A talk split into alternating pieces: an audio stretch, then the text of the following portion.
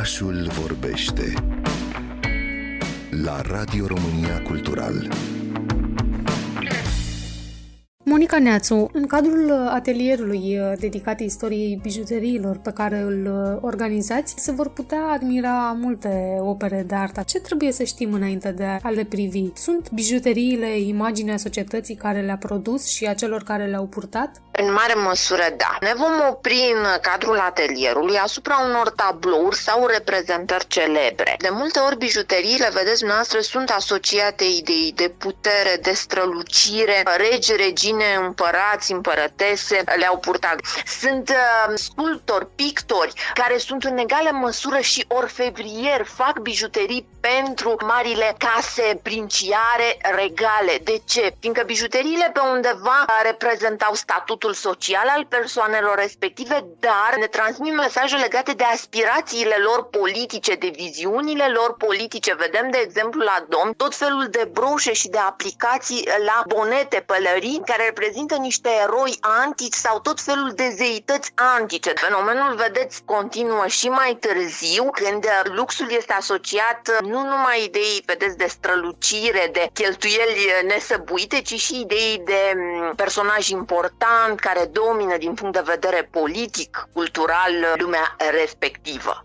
Da, într-adevăr, bijuteriile pot fi considerate unele dintre elementele valoroase care ne vorbesc de trecut, fiindcă au fost așa întotdeauna partea culturii noastre, a culturii umane, legat de perioada renașterii. Cu ce alte noutăți a venit pentru bijuterii? Moda este din ce în ce mai uh, specializată. De ce? Se spune că uh, în secolul al XIV-lea, spre sfârșitul secolului al XIV-lea, în spațiul italian se face diferența, se naște moda în adevăratul sens al cuvântului. De ce se face diferența între veșmântul masculin și veșmântul feminin. Și în contextul acesta, doamnele devin din ce în ce mai împodobite. Dar domnii, să știți că și ei sunt victime ale modei. Sunt aduse în pietre prețioase, obiecte de lux din spațiul extrem oriental, pe de altă parte din uh, lumea nouă, mai ales în spațiul uh, spaniol, în spațiul portughez și de aici sunt uh, respectivele obiecte, perlele în mod special din lumea nouă, se răspândesc și la celelalte curți europene.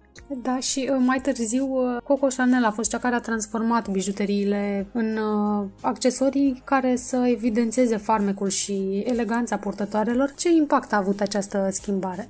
Chanel um, propune în perioada interbelică, în primul rând, o modă adaptată femeilor și unor femei active care se implică în societate. Chanel pornește de la o idee foarte interesantă. Gâtul unei femei, pieptul unei femei nu este pe undeva caseta de valoare a soțului. Propun altceva, niște bijuterii care să evidențieze frumusețea feminină, eleganța feminină și mai ales sunt asocierile inedite. Până atunci perlele erau, vă dați seama, utilizate pentru rochii de seară, pentru marținute, erau perle veritabile de foarte bună calitate. Chanel propune niște bijuterii fantezie și le asociază, de exemplu, este o fotografie celebră cu ea îmbrăcată într-o ținută de vacanță, de plajă, am spune noi, cu un pantalon larg, o bluză în dungi și o bluză bleu marin, dacă nu mă înșel, și foarte multe șiraguri de perle fantezie. Care este scopul? Să lumineze ținuta, să lumineze chipul uh, doamnei în cauză și dădeau într-adevăr o anumită eleganță. Pe de altă parte, ea spune că bijuteriile veritabile, și vă citesc, mă plictisesc, că prefer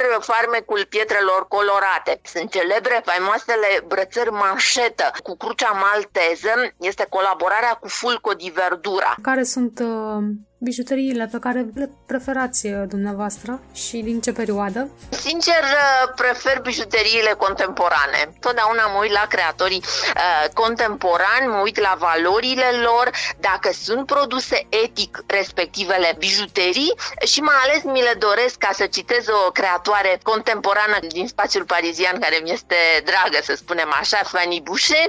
Bijuteria trebuie să fie ca un scut, ca o platoșă pentru persoana care o poartă poartă să-ți amintească, de exemplu, dacă e un inel și îl porți pe deget, să-ți amintească de valorile tale, de ideile care îți sunt dragi, care pe undeva îți uh, transformă, domină viața și pe de altă parte să-ți facă plăcere